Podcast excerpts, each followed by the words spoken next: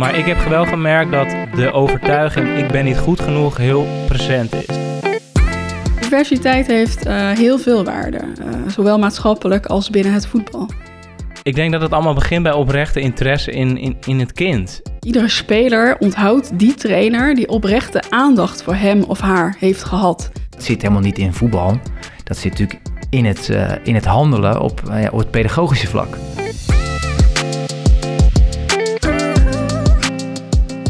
Lieve luisteraars, welkom bij De Jeugd heeft de toekomst. Een podcast van de KNVB over jeugdvoetbal in al haar facetten. Een podcast waarin ik, Piotr van der Marel, samen met een co-host in de wonderenwereld van het jeugdvoetbal duik. Samen met mijn co-host vraag ik mijn gasten het hemd van het lijf. En gaan we op zoek naar hun visie, ziens en werkwijze. Welkom bij De Jeugd heeft de toekomst. Vandaag de gast in onze podcast Tim Koning en Roos Brouwer. Tim is werkzaam als sportpsycholoog bij Jaap. Roos werkt bij de KNVB, bij de afdeling voetbalontwikkeling. Samen met mijn co-host van vandaag, Nathan Rutjes en mezelf, Piotr van der Marel, praten we over diversiteit. Wat maken verschillen in een team nou zo tof? Hoe kunnen trainers deze wetenschap gebruiken voor hun trainingen? En, niet geheel onbelangrijk, wat vinden de kinderen er zelf van? Kijken we niet allemaal wel eens rond in onze kleedkamer en geniet je van het sfeertje?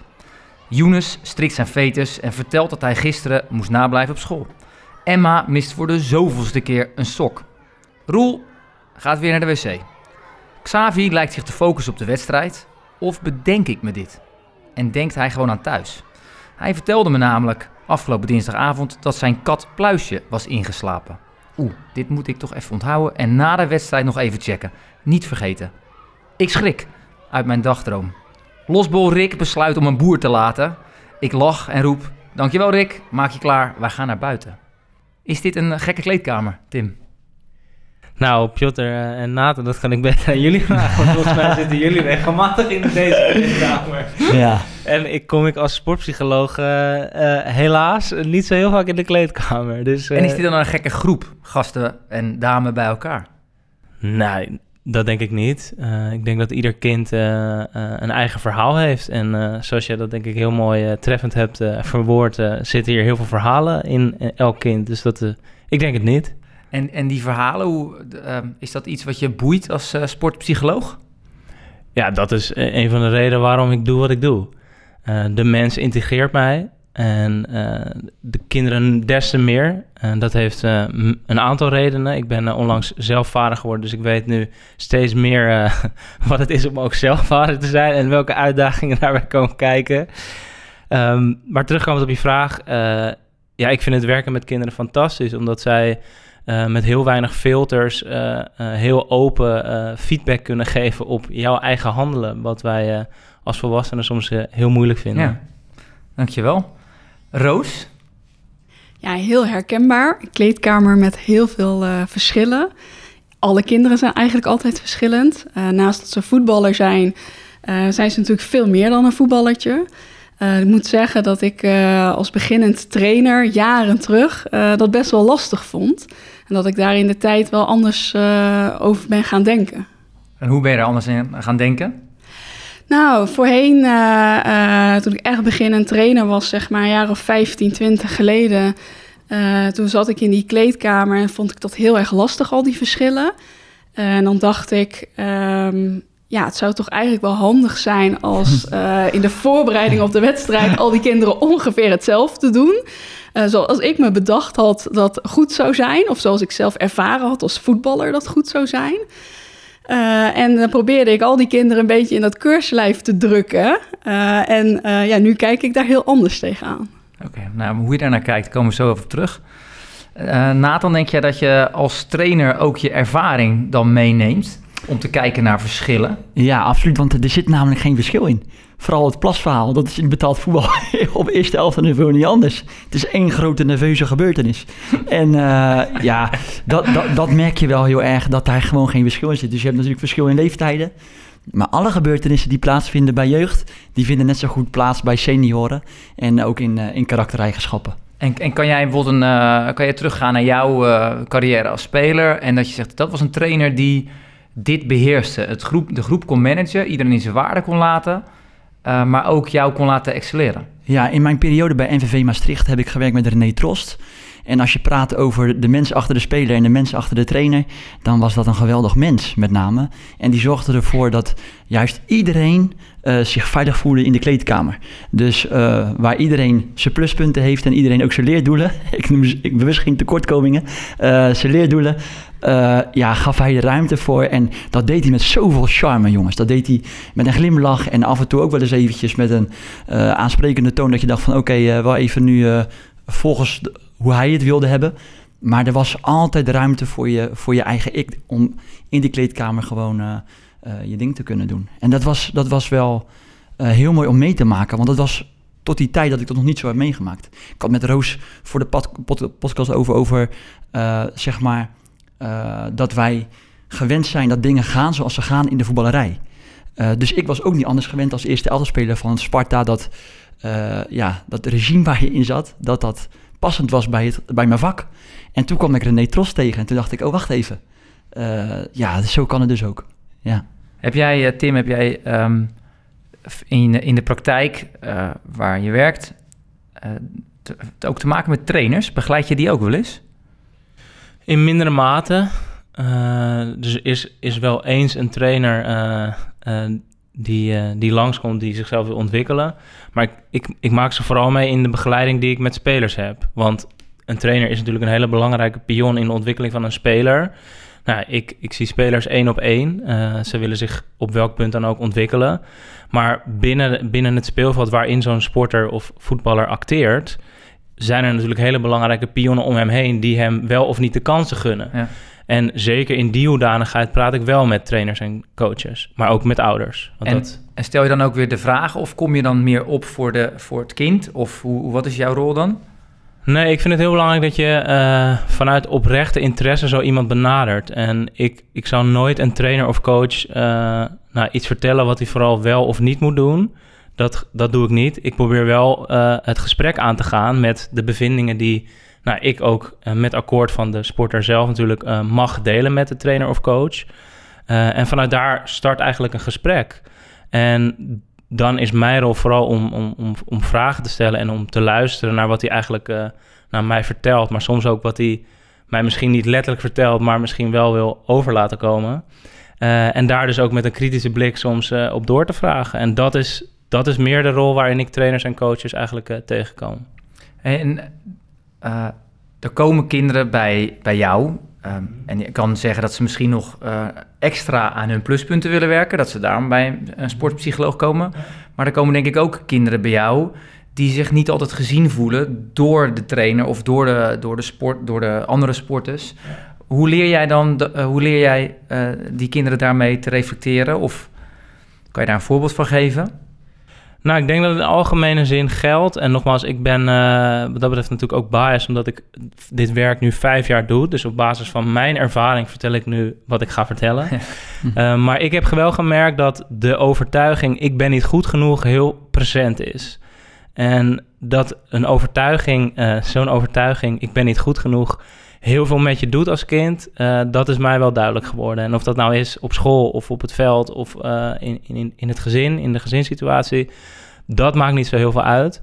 Um, maar die overtuiging doet heel veel met een kind. En dan is het altijd, en dat is dus ook het leuke, een, een, een puzzel die we samen gaan leggen om te kijken wat er voor nodig is om die, uh, het kind in dit geval, zich op een andere manier ook te kunnen voelen en zich soms ook wat competenter kan voelen vanuit zijn eigen, eigen waarde. En um, ik vind zelf een hele mooie zin van binnenuit presteren. Ik denk dat dat eigenlijk de kern is van uh, wat ik met kinderen, maar ook, maar ook met volwassenen, want ik werk niet alleen met kinderen, uh, met ze probeer te bereiken. Maar nogmaals, dat ligt bij hen en niet bij mij. Ik kan ze heel veel vertellen, uh, maar dat is niet mijn, mijn vak. Ik probeer ze vooral nou ja, de juiste vragen te stellen, een spiegel te zijn, af en toe ze uit te dagen op momenten dat ze het moeilijk vinden. Um, en dat dat ook oké okay is. En wat, wat vind jij vanuit uh, jouw uh, rol, wat vind je dan het belangrijkste? Hoe trainers om moeten gaan met verschillen tussen kinderen? Ja, dan moet ik natuurlijk oppassen, want nu ga ik dan misschien op de stoel zitten dat ik vertel hoe trainers het wel moeten doen, terwijl ik dat net heel mooi vertelde dat ik dat niet doe.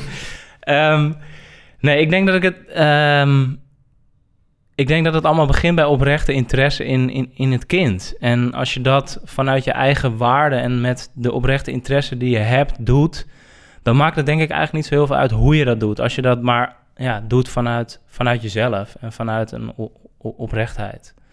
En ja, ik, ik denk dat eh, luisteren en vragen stellen hele belangrijke competenties zijn die je kan ontwikkelen. En de ene trainer is daar misschien al wat verder in dan de ander.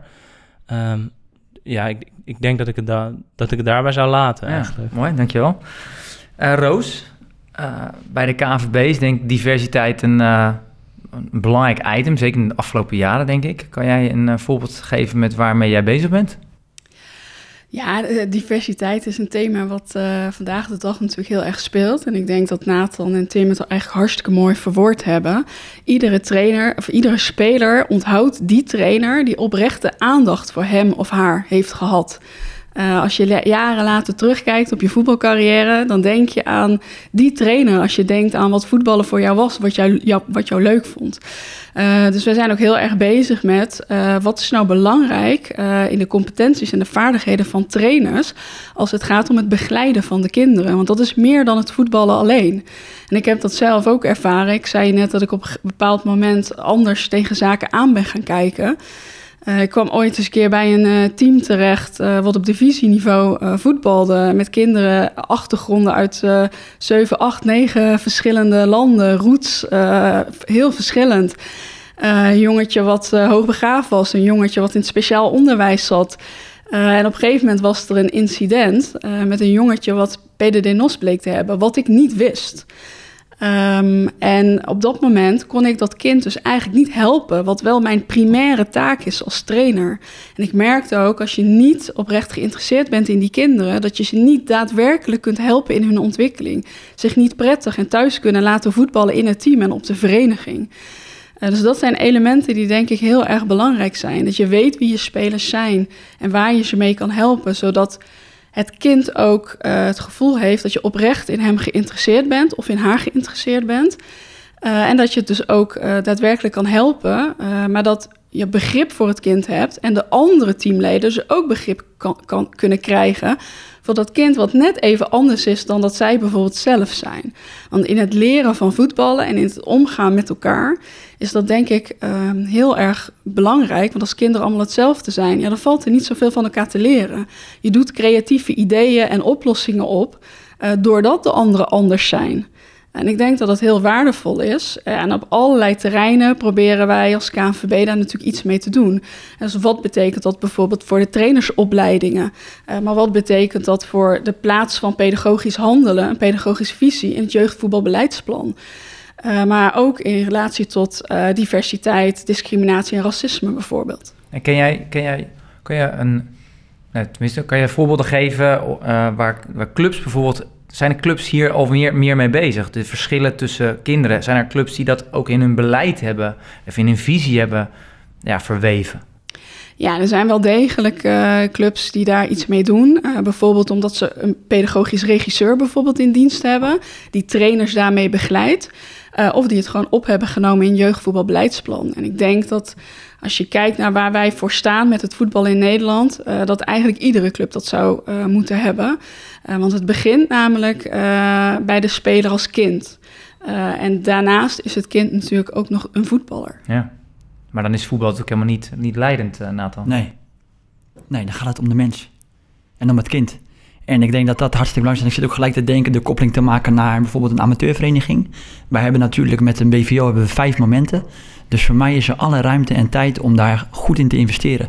Dus hoe zou ik dat nu doen als amateurtrainer, waarin ik twee momenten heb per week, waarin die kinderen vanuit school komen, die ervaring hebben opgedaan op school, uh, beïnvloeding van thuis hebben. Hoe ga ik dat dan op de juiste manier managen en hoe herken ik dat? En dat is een hele interessante vraag, denk ik. Ja, dan kijk ik even schuin tegenover me van hoe, hoe, uh, hoe, hoe, gaan we dat dan doen, uh, waar ik natuurlijk wel meer tijd heb.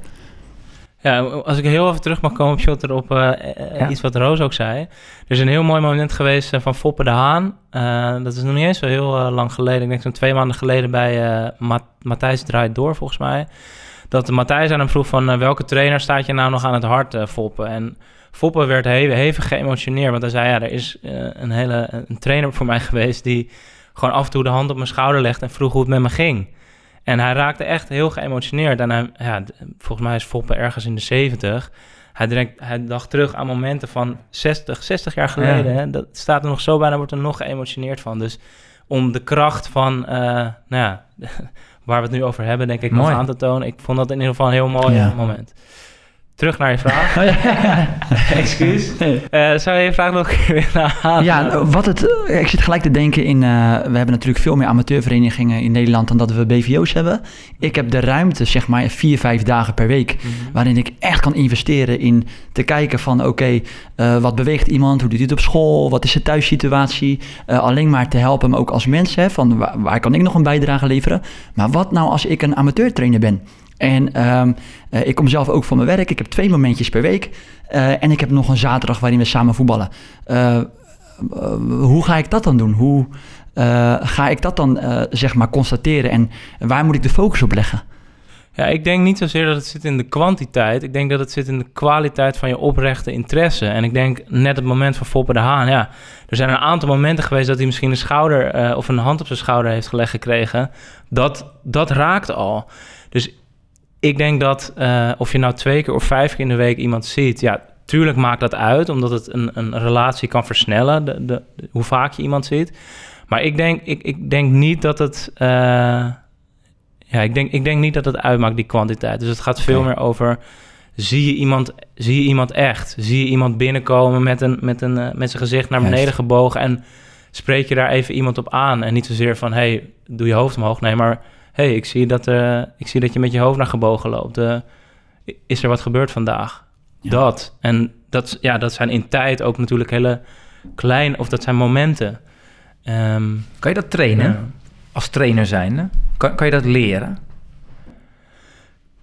Nou ja, want uh, volgens mij begint dat allemaal bij het geloof in je eigen ontwikkeling ook. Dus als jij gelooft dat je jezelf kan ontwikkelen en daar ook uh, nou, voor gaat staan, en zeker als jij met kinderen werkt, is dat volgens mij een essentiële uh, overtuiging die je op na moet houden. Ja, dan, dan absoluut. Uh, het, het, het, kost natuurlijk. Het, het, kost een, of het is een investering die je moet maken ook in je eigen ontwikkeling. Maar volgens mij kan die parallel lopen aan uh, het werk als trainer. Ja, en dat is, dat, dan is het toch ook een soort passie die je hebt voor, voor de sport. Mm -hmm. Maar daarbovenal met, met de leeftijd die je traint. En dat je daar je in wil verdiepen. Ja. En dat je daarin beter wil kunnen gaan handelen.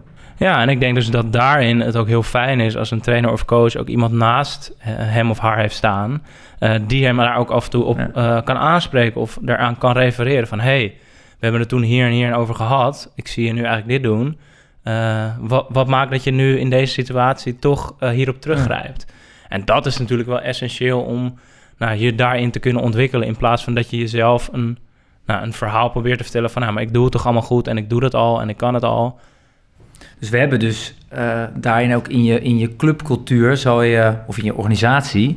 zou je dan dus ook een, een mentor moeten hebben, een coördinator... Die, die oog heeft voor die ontwikkeling van die trainer.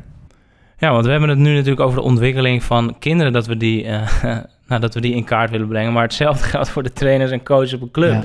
Daar moet eigenlijk ook iemand voor zijn die nou, vanuit oprechte interesse vraagt hoe het met ze gaat en uh, waar, ze, waar ze behoefte aan hebben. Dus dat, ja, dat gaat eigenlijk steeds een laag omhoog. Ja, eens. Um, Roos, hoe doen jullie dit uh, richting clubs? Welke, ik denk dat de KVB steeds meer naar buiten komt van hoe ga je met kinderen om en wat is daar de werkwijze voor en hoe zie je nou, hoe zie je nou het kind goed genoeg? Hoe, hoe beïnvloeden jullie het landschap daarin? Nou, wij proberen allerlei content te maken op de eerste plaats. Die wij bijvoorbeeld verspreiden via onze nieuwsbrieven of via onze KNVB Assist uh, webpagina. Ja, dat zijn soms uh, nou, bijvoorbeeld een, een advieswijze met betrekking tot onze visie op pedagogisch handelen. Waarin bijvoorbeeld concrete tips in staan uh, voor trainers hoe je met kinderen omgaat van bepaalde leeftijden of juist omgaat met bepaalde verschillen bijvoorbeeld. Uh, maar dat zijn bijvoorbeeld ook filmpjes. Er staat op onze site staat een filmpje. Iedere jeugdspeler is uniek. En ik denk dat dat heel belangrijk is, hè, want we zijn met z'n allen vaak heel erg druk bezig om kinderen in een hokje te stoppen. Uh, zo van, dat zijn selectiespelers, die zijn anders dan recreatiespelers. En dat zijn jongens, die zijn weer anders dan meisjes. En ze proberen het een beetje te categoriseren en daarop in te spelen. Terwijl dat uit alle onderzoeken eigenlijk blijkt dat dat helemaal niet kan. Uh, dat iedere speler uniek is en dat je dus ook op die manier ernaar moet kijken. En ik denk dat ja, die oprechte aandacht geven, dat is al meerdere malen uh, genoemd. Ja. En dat je daar dus, daarin dus ook bezig moet zijn uh, met de ambities en de ideeën die kinderen zelf hebben. En niet zozeer met het beoordelen van kinderen. Want dat is vaak wat gebeurt in verenigingen. Kijk even naar Nathan. En veel clubs, amateurclubs, uh, betaald voetbalorganisaties hebben bijvoorbeeld een persoonlijk ontwikkelingsplan. Uh, en dan gaat het heel vaak over wat de trainer vindt dat jij goed doet of dat jij niet goed doet. En waar jij een 7 of een 8 of een plus of een min scoort. In plaats van dat het gaat over wie ben jij en hoe kan ik jou als trainer nog verder helpen in jouw ontwikkeling als mens en voetballer.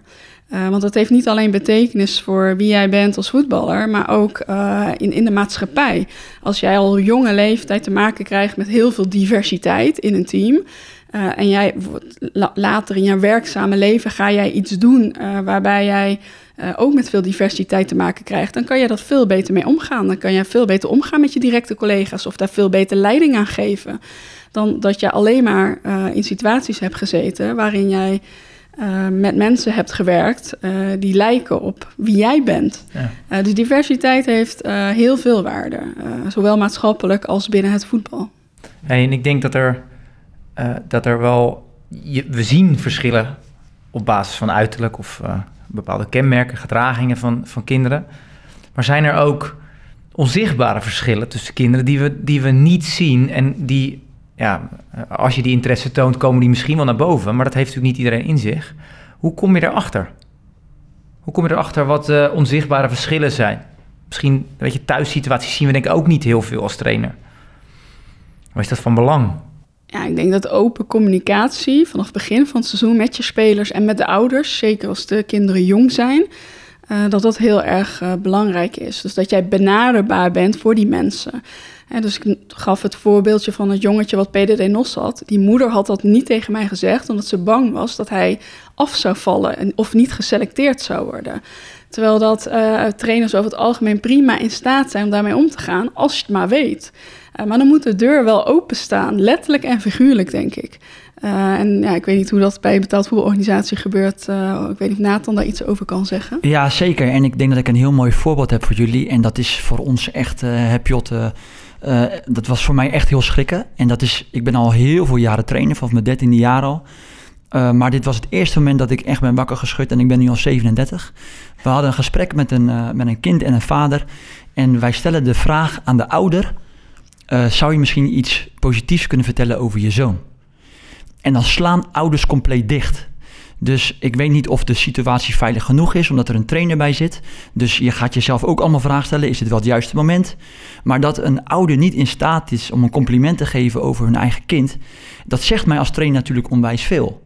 Uh, wat doet het met een kind als ik hem wel complimenten geef? En uh, ja, dus in, de, in, de, in betaald voetbal hebben we natuurlijk. Uh, dat is gewoon een weerspiegeling van de samenleving. Hebben we heel veel van dit soort momenten. Dat je als trainer ook uitgedaagd wordt en bevraagd wordt van: oké, wacht even. Maar dit wist ik niet eens. Uh, hoe is die situatie thuis? En ik kan iets van hem vragen, maar ik weet helemaal niet wat daar heeft plaatsgevonden. En dat was voor mij echt een enorme eye-opener. Dus ook denk ik een geweldige vraag van onze kant uit. Uh, waarin je al inzicht krijgt over, oh wacht even. Uh, dit is misschien wel een momentje dat ik aan de bel moet trekken en dat ik met die speler in gesprek en, moet. En wat voor gesprek was dit? Uh, dit was een, een, een, kennismakingsgesprek waarbij wij als, als trainers zeg maar willen weten eigenlijk van de ouders uit ja, wat ze uh, vinden van de kinderen of uh, hoe, hoe, dingen gaan. En vanuit de speler zelf ook. Dus dat ze kunnen aangeven. Wij vragen bijvoorbeeld aan de speler niet alleen maar van uh, wat verwacht je van dit seizoen en wat zijn je leerdoelen. Want die ontwikkeling ligt vooral bij de kinderen bij ons. Maar we vragen ook bijvoorbeeld de vraag: hoe zou iemand jou omschrijven die je niet kent? Een fantastische vraag, want daarmee ga je ook iets vragen over het zelfbeeld van het kind. en er zijn dus ook kinderen die dus dat helemaal niet kunnen benoemen ook weer een teken voor mij van: oké, wacht even, identiteit. Uh, um, en daar uh, hun een beetje in gaan helpen. Hm. Mooi voorbeeld. Ik denk dat dit meteen een mooi voorbeeld is, Nathan, van uh, een overtuiging van ik ben niet goed genoeg, die op deze ja. manier ook gevoed kan worden. Want als je vader op zo'n moment eigenlijk niks positiefs over je kan zeggen, ja, Nee. dan kan je je voorstellen wat dat met het kind niet alleen op dat moment doet, maar al veel langer waarschijnlijk eh, present is. Ehm, ik ben heel benieuwd eigenlijk naar jou, Nathan. Hoe, hoe ben jij daarna met die speler eh, in kwestie in gesprek gegaan? Nou, ik ben het dus helemaal met jou eens. Het zit hem in hele kleine momenten. En met deze speler betreffend, ja, die ga ik monitoren, observeren. En mijn gevoel zegt dan altijd van, oké, heeft hij dat misschien wel nodig? Heeft hij misschien dat compliment nodig? Mhm. Eh, ondertussen, dit is al het tweede jaar dat ik zeg maar met die speler eh, bezig ben. Kun je nagaan, dus dat eerste jaar hebben die gesprekken niet gehad. Het tweede jaar kom ik daarachter. Ehm ja, dan zit ik er wel echt kort op en denk mezelf, waar komt dit vandaan? Ehm, het is wel onwijs lastig, want je hebt 24 spelers. Maar om een heel klein voorbeeld te geven, eh, we zitten nu volledig in een goede situatie, Ramadan. Hm. Heb je als trainer gevraagd hoe het gaat met die speler en of Mhm. hoe, hoe, hoe die dat ervaart? Hele kleine dingen, dus echt wel op microniveau, ga je vragen om te kijken wat de situatie is van het kind op dat moment. En, en- en- in, ehm, daar zijn denk ik ook ouders bij die keihard beginnen te lachen. Ja, ja, en er zijn eh, de- En, geweldige situaties komen ervoor. Er zijn ook, ik heb ook een vader gehad die gaat dan keihard lachen en die zegt van, deze gozer, ja, dit mannetje, ja, wat moet ik ervan zeggen eigenlijk? Ja, ja, eh, je ziet het toch? Ja, je zit erbij, maar kijk hoe die erbij zit. Weet je, en ja, dan, je lacht mee en je denkt mezelf, ja, maar waar ik er naartoe wil is van, geef je, geef je zoon, eh, kan je een karaktereigenschap wat positief is van je eigen zoon. Eh, dus het is ook een vraag die mensen die zat en ze gaan er op een gegeven moment over nadenken van, ik moet hier iets van gaan vinden. Ehm, dus daarvoor is de vraag wel ook, is het een veilige situatie met mij erbij om dat te zeggen? Ja. Terwijl er ouders ook doen dat echt geweldig. Dus je kunt zeggen, hij is zorgzaam, hij is lief voor zijn opa en oma. Hij is, dus ja, daarin zie je echt wel enorme verschillen. ja, en die, pro- die proberen jullie denk ik ook, of proberen wij, proberen wij er denk ik ook uit te halen. Ja. Door, door dat verschil te zien tussen die kinderen. En het is aan ons als eh, professionals, en eh, een professional vind ik ook een amateurtrainer die met kinderen werkt, Mhm. om dat verschil ook naar boven te halen en dat dus ook te gebruiken. Zoals we ook in gesprekken wel eens hebben gehoord, dat ze samen begonnen te lachen. Ja, hij heeft echt humor. Ja, dan gaan, dan, dan gaat, eh, dan gaat, ja, dan gaan, Ja. Wij, dan gaan, we, gaan we stuk. Want dat, dat is waar voor ons, waar het om draait. Wat je ook, want wij moeten ook die relatie gaan hebben met, het, met die speler. En wij moeten eruit kunnen halen wat erin zit. Maar dat zit helemaal niet in voetbal. Dat zit natuurlijk in het, eh, in het handelen op, eh, ja, op het pedagogische vlak. Ja. Mhm. En nou is dat binnen voetbal natuurlijk weer een woord wat ook wel weer, eh, wat weer discussies oproept. Eh, omgaan met verschillen, want moeten die gasten niet gewoon doen wat we zeggen? En, en, maar waarom moeten ze dat niet, is mijn vraag. Waarom moeten die jongens gewoon niet exact doen wat wij zeggen? Of mij? Nou, eh, dan kan ik eh, een heel betoog eh, hebben, hebben we even. Eh, nee, ja, omdat ik vind dat een, of een, een speler zijn eigen talenten dient te ontdekken. En dat doe je alleen door, door spelend te ontdekken en door te- zelf tegen dingen aan te lopen. In plaats van dat wij ja, alles al kaderen en van nou, als je dit pad loopt, dan, dan eindig je daar. En als je dit doet, dan, dan krijg je dit. En ja, ik denk dat, dat, eh, dat het controleren en daarmee vaak het produceren van talenten eigenlijk eh eh, ja, teniet gaat van vele talenten die ze ook hebben. Ja, dat denk ik ook. En, want, maar jij zegt kaderen. We hebben wel spelregels nodig, denk ik, in een team. Zeker. Ook, ook binnen verschillen. Ja, maar ik denk ook dat... eh, ik probeer de term ook meteen even uit te leggen, maar ordered liberty. Dus dat gaat erom dat je eigenlijk een, een, een, speelveld creëert... waarin je eigenlijk nou, uiteindelijk wel natuurlijk bepaalde hekken plaatst. Eh, maar binnen dat, binnen dat speelveld mogen kinderen eigenlijk eh, ja, vrij zijn en spelen en ontdekken... en nou ja, hun, ja, zichzelf mogen ontwikkelen. En ik, ik denk dat, het, dat dat hek eigenlijk al veel te vaak... eh, nou ja, op één meter afstand wordt geplaatst, dat ik Ja. het even zo zeg. Ja. Ja, In dus- plaats van dat het 10 meter verder wordt geplaatst. Ja, benaderen, ehm, Roos, benaderen ook mensen de KVB om tips en tricks hierover te krijgen? Of Steeds vaker, denk ik. Eh, wij geven natuurlijk ook eh, verenigingsondersteuning. Eh, er zijn een aantal mensen binnen de KNVB actief in regio's die clubs adviseren omtrent allerlei zaken, ook omtrent voetbaltechnische zaken. En daar is het welzijn van het kind natuurlijk een onderdeel van. Dus hoe gaan we ermee om? En ja, we zijn eigenlijk op dit moment heel drukdoende bezig eh, om dit, precies dit onderwerp hoger op de agenda te krijgen. En daarin gaat het niet alleen over die verschillen, maar juist ook over de overeenkomsten, zoals Tim zei. Zowel overeenkomsten als verschillen zijn beide heel erg belangrijk. Die verschillen, daar kunnen kinderen van leren. Uh, maar die overeenkomsten zorgen ervoor dat ze eigenlijk de grond leggen van samenwerken met elkaar. En dat kan hem zitten in een gezamenlijk doel, of dat kan hem zitten in afspraken, zoals Tim al aangaf. Maar dat kan binnen het spel ook zitten in de spelregels om het spel te kunnen spelen.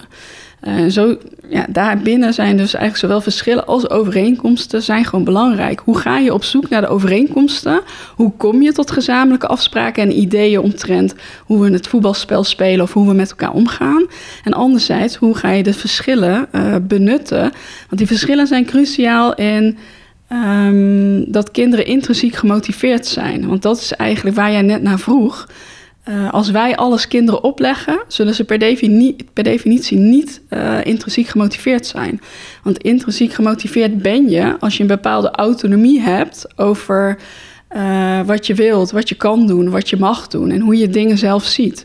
vrij zijn om keuzes te maken. Maar intrinsiek gemotiveerd zijn is ook dat je binding hebt. Dat je een relatie hebt met je teamgenoten, met je trainer.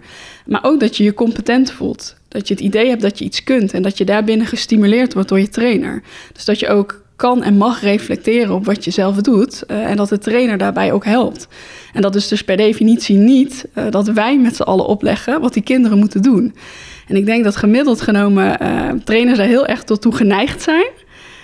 en dat inzicht proberen wij natuurlijk ook aan verenigingen te geven of aan hoofdopleidingen die die trainers begeleiden. En, en, en nu naar jezelf toe, wat heeft jou toen doen draaien hierin? Of, of heb jij, kan je nog terug naar tien jaar geleden? Hoe zat je toen in de wedstrijd? En als je nu kijkt en hoort wat je nu zegt en over hoe je naar leren, uh, even in, in sport om uh, naar kijkt, hoe, wat zijn dan de verschillen naar jouw eigen ontwikkeling? Ja, dat start ook eigenlijk bij wat Tim zei, dat je leert te reflecteren op jezelf, of wat jij doet, of dat het ook het gewenste resultaat heeft. Uh, en dan kun je kijken naar resultaten als in ontwikkelen de spelers of win ik de wedstrijd. Dat zijn natuurlijk twee verschillende dingen, maar ik praat dan even over ontwikkelen de kinderen zich en voelen ze zich fijn. Uh, dus het gaat vooral over kijk naar jezelf en wat, welk effect heeft dat op de kinderen. Maar eigenlijk heb ik dat pas geleerd toen ik ging werken in het basisonderwijs. Uh, omdat daar kinderen per definitie het prettig willen hebben met elkaar. Dat willen denk ik alle kinderen ja. trouwens. Uh, maar daar ook zijn om zich te ontwikkelen. Om taal te leren, rekenen te leren, te leren spelen, handenarbeid te, te doen, muziek te maken.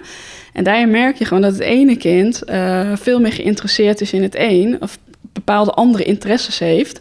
Waar ik dan op probeerde in te spelen door tijdens de taalles bijvoorbeeld voorbeelden aan te reiken of kinderen in situaties te brengen die in hun interessegebied lagen. Dus bijvoorbeeld een kind wat geïnteresseerd is in muziek, uh, dat probeerde ik een voorbeeld aan te reiken wat te maken had met muziek. Zodat ik ze echt kon pakkeren, echt kon triggeren, in hun belevingswereld kon gaan zitten. En of dat nou muziek was of uh, dieren of sport of een tv-programma, een, een, tekenfilm, dat maakt er niet uit. Maar dat is je verplaatsen in het ja. kind. En dat is maken dat het kind het kan gaan begrijpen uh, of het gaat omarmen. Mooi, uh, mooi gezegd, dankjewel. Ik heb uh, voor jullie een, ja, een geluidsfragment. En wij hebben namelijk ja, gevraagd aan, aan een speler van... Ja, wat, wat vind jij nou het belangrijk? Waar hecht je waarde aan? En even over overeenkomsten, verschillen. Wat, um, wat vind jij belangrijk om in een team te, te hebben? Je hebt natuurlijk aanvallers, verdedigers en middenvelders. Maar qua gedrag zie je ook veel verschil. Want de een is rustig en de, uh, zegt niet heel veel. En de ander zegt heel veel, is heel druk en wil altijd de bal. En dan heb je ook nog sommigen die een beetje elkaar lopen te treiteren de hele tijd. Het verschil dat maakt mij niet heel veel uit. Maar je ziet toch wel dat andere kinderen zich er vaak wel aan irriteren aan die jongens die uh, alleen maar druk lopen te doen en niet luisteren. Nee, het is zeker niet handig als je allemaal hetzelfde bent, want dan doe je allemaal hetzelfde. En dan, heb je, dan kan je uiteindelijk geen wedstrijd meer winnen. Je moet, er moet toch verschil in het team zitten. Wat ik weer zo mooi vind, is dat ze beginnen over aanvallers, verdedigers, middenvelders. Die keepers vergeten ze natuurlijk weer. Ja. maar dit is, dit is weer ja, in, uh, in een seconde of dertig wordt, gewoon weer, uh, ja, wordt het belang hiervan weer weergegeven. Eerste reactie? Ja, wat ik, wat ik, ik, ik, probeer te luisteren naar wat hij eigenlijk eh, eh, dus niet zegt. Maar als een jongen dus heel, heel rustig oogt en heel nou, ingetogen is... of een jongen juist die heel druk is en de aandacht probeert te vragen... dat zijn natuurlijk twee extreme verschillen. Maar wat zegt dat eigenlijk over dat kind? Want dat iemand rustig of ingetogen is... betekent niet dat dat zijn behoefte is. Het kan ook ergens anders vandaan komen, snap je? Ja. En dat hoor ik eigenlijk meteen dan... Ja, dat, zo luister ik dus naar zo'n fragment. Dat hoor ik er meteen in terug van... hé, hey, hm, interessant. Wa- waarom doet die jongen waarom hij dit zo doet? Snap je? Dus dat is mijn eerste reactie. Ja. Roos? Ja, ik denk dat eh, dit fragment een beetje laat zien wat wij eigenlijk met z'n allen ook eh, be- benoemen, maar dan heel kort en heel simpel. Eh, en ik denk wat Tim zegt is denk ik heel interessant, dat je als trainer ook zicht moet krijgen op waarom doen spelers wat ze Ja. doen, waarom gedragen ze zich zoals ze zich gedragen. Er is een heel mooi filmpje, eh, volgens mij, ik weet niet, het was vanaf een of andere campagne, dat een trainer eh, op, ja, het zit tegen op zijn werk, het zit tegen op de weg. Eh, hij komt uiteindelijk op de voetbalclub aan en hij gaat helemaal hysterisch tekeer tegen de kinderen op het moment dat er even iets fout gaat. Iets wat helemaal niet erg is, want dat gebeurt bijna wekelijks, maar die trainer gaat helemaal uit zijn plaat. Eh, ik denk dat dat ons allemaal wel eens gebeurt als volwassenen, maar dat gebeurt kinderen ook. Als er iets voorvalt thuis of op, op, eh, op school, dan nemen kinderen dat ook mee naar de club. Dus het is belangrijk als kinderen bepaald gedrag vertonen, wat anders is dan dat je gewend bent. eh, dat je even, volgens mij zei Tim dat toen straks ook al, dat je daar even aandacht aan schenkt om te kijken of je hem of haar kan helpen. En daarmee voorkom je misschien wel later op de training een incident of ja, dat er echt iets uit de klauwen loopt. Eh, dus ja, het heeft meerdere functies dat je gewoon even daar aandacht voor hebt. Ja. Ik, ik wil nog terug naar, naar jou, Tim. Want wat hij niet zegt, dat is wel, eh, vind ik, een hele waanzinnige. Want kinderen zijn denk ik geneigd om ook nu weer te zeggen wat wij misschien wel ergens willen horen. Dat vind- hoorde ik er stiekem ook in, maar Ja. ga verder. Hoe, hoe die, en dan kom je weer terug op dat oprechte, maar dat moet je dus wel eruit halen. Mhm. En eh, ja, is dat een, is dat een, kan je daar een tip voor geven voor trainers om, om dat voor een training of tijdens een training? Of hoe, hoe kan je daar handvaten voor, ja, voor geven? Nou, ik, ik, misschien struikel ik nu een beetje over een woord dat je gebruikt, maar eruit halen. Ik denk niet dat dat de bedoeling is. Ik denk dat je de voorwaarden kan scheppen of creëren, waardoor kinderen zich eh, nou, veilig voelen om dingen te delen die niet altijd gerelateerd zijn aan waar het over gaat. Want uiteindelijk zijn ze natuurlijk op het voetbalveld, dus gaat het vaak over het voetbal. Ehm, ja, en dan kom ik misschien terug bij eh, hetgeen we eerder hebben besproken.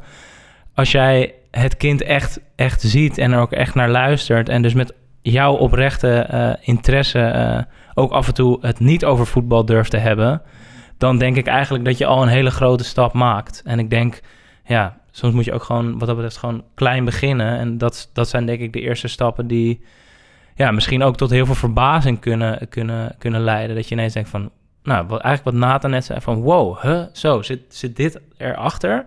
Ik werk nu al anderhalf jaar met, met, dit, met dit kind, maar Ja. zo, ik, ik zie het nu pas. En dan is natuurlijk ook de mooie, mooie quote van Johan Cruijff... je gaat pas zien als je het door hebt... is natuurlijk heel treffend in dit soort situaties. Wat, wat heb jij eh, in jouw eh, carrière tot nu toe meegemaakt, wat je nu hebt, wat je nu ziet, wat je ook totaal anders zag? Ja, kijk, ik ben natuurlijk ook biased. Ik weet even niet eh, hoe ik dat verder kan uitleggen in eh biased. Ja, bevooroordeeld of ik zit met een Product, bepaalde bril... ja, zit ik ook natuurlijk in, in zo'n gesprek...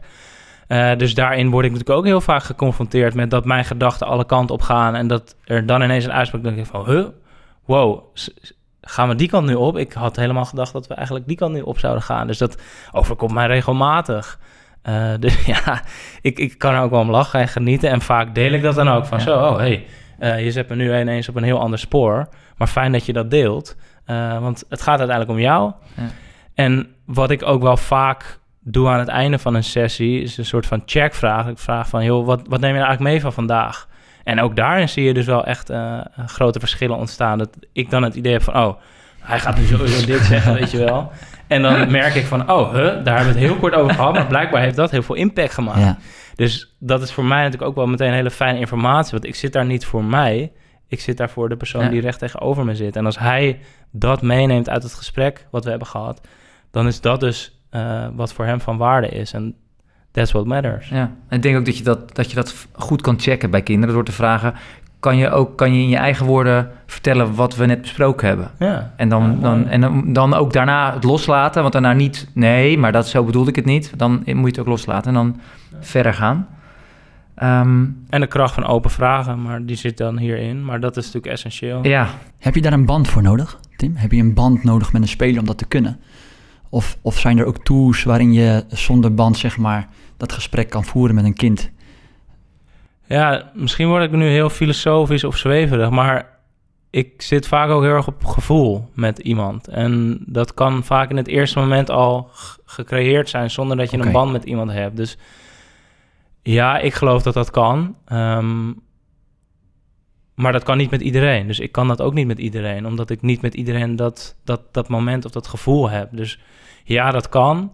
Ehm, maar ja, dat is denk ik het mooie van waar we het nu over hebben. Iedereen is anders en Ja. iedereen raak je op een, op een andere manier. En bij iedereen vind je een andere eh, way in. En ja, dat is het mooie, het mooie van mens zijn en met mensen omgaan. Ja, Ja, en ik denk ook dat je als trainer daar ook mee moet spelen. En dat je ook het moment moet aanvoelen. Eh, ik zal nooit vergeten dat wij, dat ik, ik een van mijn eerste wedstrijdbesprekingen deed bij Sparta.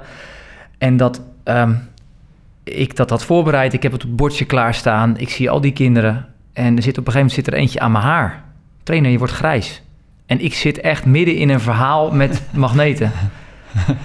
En ik denk dat de trainers zijn die dan zeggen... joh, waar heb je het over? Eh, We gaan lekker door. Ik heb gezegd, we gaan lekker naar buiten, jongens. En ik, ik, ging helemaal stuk. Ja, dat, dat is denk ik wel dat je moet spelen met dit soort dingen die op je afkomen. Kinderen verrassen je, maar dat, dit heeft ook te maken met dat ik hem... Wij hebben bij hem ook heel vaak gezegd, later, bij deze speler... jij bent niet meer bij de wedstrijdbespreking, jij mag een bal pakken, jij gaat lekker voetballen. Want alles wat wij daarin vertelden op het bord... dat was verloren tijd, om dat met hem... ja, eh, om met hem te bespreken.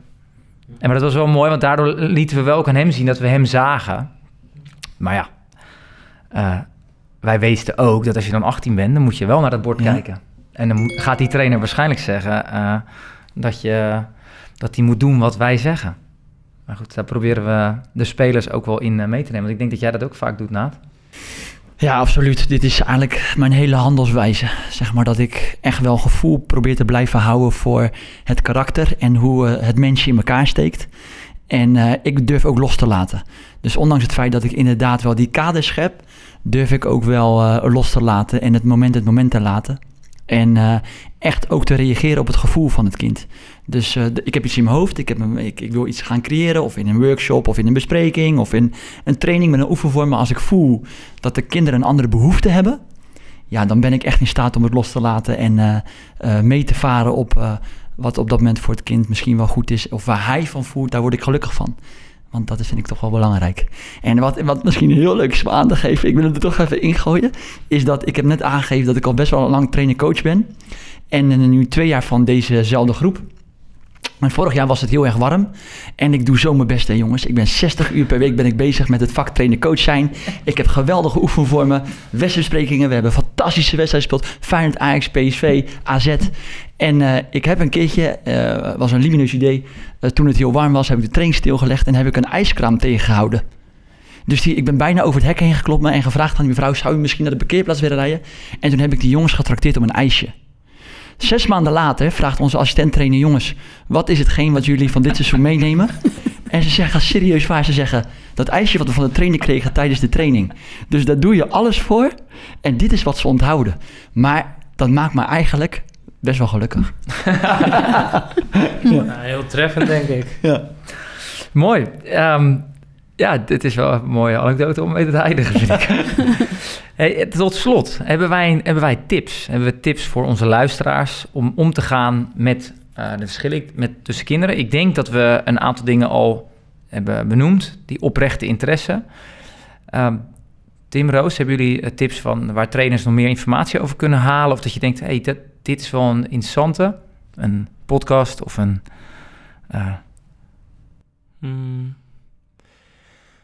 Ja, eh, ik, ik denk dat er aan content is er geen gebrek. Dus ik denk dat je over elk onderwerp en over alles, van alles en nog wat eh, kan lezen. Dus ik denk dat, dat het daar eh, nou, trainers hun weg ook wel in vinden. Ik denk dus wel echt dat het meer gaat over, ja, dat, dat je jezelf daarin ook onderdompelt en het ook daadwerkelijk gaat toepassen in de praktijk. En dat je niet alleen zelf reflectief bent, maar dat je ook soms een ander erbij vraagt om nou, jou eens even kritisch eh tegen de lamp te houden. Heel belangrijk. Want ik denk ook dat je er naar niks... ehm, als je het zelf gaat doen, dan reflecteer je alleen op jezelf. En die ander die, die gaat andere luikjes denk ik bij je weer doen openen. Ja. Roos? Ja, ik zou twee dingen eh, willen meegeven. Eh, probeer niet stereotypen te denken. Dus probeer kinderen niet in een hokje te stoppen. Dat gebeurt heel veel, dat doet iedereen. Het heeft ook iedereen in zich. Eh, ook ik. Eh, ook al zeggen sommige mensen dat dat niet zo is. Dat hebben we gewoon van nature meegekregen. Maar probeer daar zoveel mogelijk bij weg te blijven. Eh, en als het gaat over overeenkomsten en verschillen... er is een filmpje van een Zweedse tv-zender... eh, waarin eh, je groepen mensen ziet die met name op basis van uiterlijk totaal verschillend lijken en in een hokje gestopt worden. En dus ja, eigenlijk zie je een heleboel verschillende mensen die waar groepen zijn die wel overeenkomstig zijn met elkaar. Dan worden er een aantal vragen gesteld, wat dieper liggende, misschien wat belangrijkere vragen dan het eerste zicht, zou je kunnen zeggen. En dan blijkt dat uit al die verschillende groepen mensen ook iets overeenkomstigs hebben. Uh, en dus ook een bepaalde band met elkaar kunnen hebben. En ook um, dat ze dingen gaan herkennen. Dus ik denk dat er uh, binnen groepen er altijd verschillen zullen, zijn. En ook altijd overeenkomsten zijn. Als je je maar genoeg verdiept in de kinderen. En maar de juiste vragen stelt. Ik zou dat filmpje zeker een keer gaan uh, opzoeken. Die zullen wij in de beschrijving van de podcast zullen we die benoemen. Naat, heb jij nog... Uh, ja, dat, um, ik vind dat je als trainer-coach heb je ook de verantwoordelijkheid, en als club ook, om naar dit soort dingen te blijven kijken. En ik zeg heel vaak van, er is geen goed of fout, maar neem wel het initiatief, stap vooruit. Dus als je iets constateert of je hebt er geen goed gevoel bij, neem wel initiatief. Um, en misschien ben je niet de persoon die uh, gaat bereiken wat, wat je uiteindelijk wil bereiken, hè, of wat je wil horen, of dat je iets constateert, maar zoek hulp. Um, er zijn heel veel mensen die, uh, waarvan bijvoorbeeld Tim en Roos, uh, dat is hun expertise. Uh, schakel hulp in, geen enkel probleem. Maar laat het niet liggen. Dankjewel. Ik wil jullie bedanken voor jullie inbreng voor deze podcast. Dankjewel. Jij ook. Ja. Bedankt. Ja. Beste luisteraars, bedankt voor het luisteren naar deze aflevering van De Jeugd heeft de toekomst. Kijk vooral ook eens naar de andere producties op ons kanaal. In de show notes vind je de verwijzingen uit deze podcast. Wat neem jij mee naar je eigen voetbalsituatie? Wat zou jij totaal anders doen? En hebben we je stof tot nadenken gegeven? Heb je misschien nog vragen of opmerkingen? We zijn bij de KNVB altijd op zoek naar nieuwe inzichten of thema's die spelen rond jouw club. Laat het ons weten en mail dit naar voetbalontwikkeling.kvb.nl